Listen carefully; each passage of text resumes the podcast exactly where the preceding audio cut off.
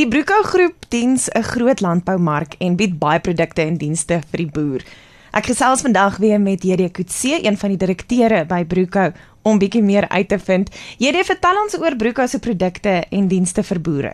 Baie lande luisteraars, vir die boere bied ons 'n paar produkte en dienste aan, maar as ek net 'n paar kan opnoem om op te fokus, sal ek produkte uitlig soos steenkool en antrasiet wat ons self aflaai by die plase en buite die feit dat ons by die plase bied ons vervoer ook aan die boere aan om hulle produkte af te laai soos hoendermis wat ons ook vervoer.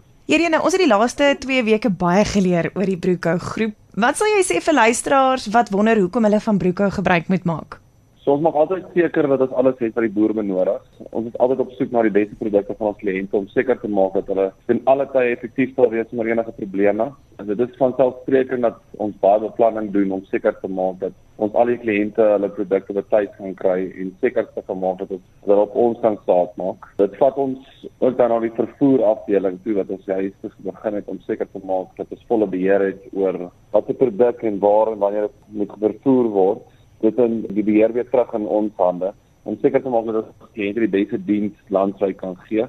So Elana, ons sloot bestaan tans uit walking floors, backupper sidepers wat ons kan help met die gemaak van wat ons by die kliënte kan aflewer en dan ook om by te kom by ons diesel depot in Parabel Park kan ons dit ook sê dat ons baie goeie pryse het dat die verwagtinge sou oortref.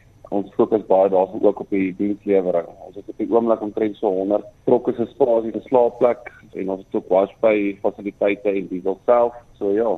Hierdie ek sê van Bruco wat by ons aansluit vandag. Hierdie hoe kan luisteraars met Bruco in kontak kom? So ons het 'n baie aktiewe Facebookblad wat ons baie vinnig op reageer op die vrae. Of ons gaan die luisteraars kan ons bel by kantoor by 061 971 4104 of ons het ook webtuise wat wat al die inligting het met ons e-posadresse wat hulle net kan gaan besoek by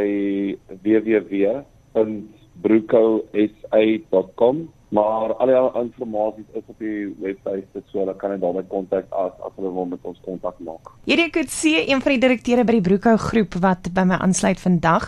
Nou jy is welkom om weer na hierdie gesprek te luister en meer te lees. Dit natuurlik by ifm.co.za. Klik net daar op Central SA.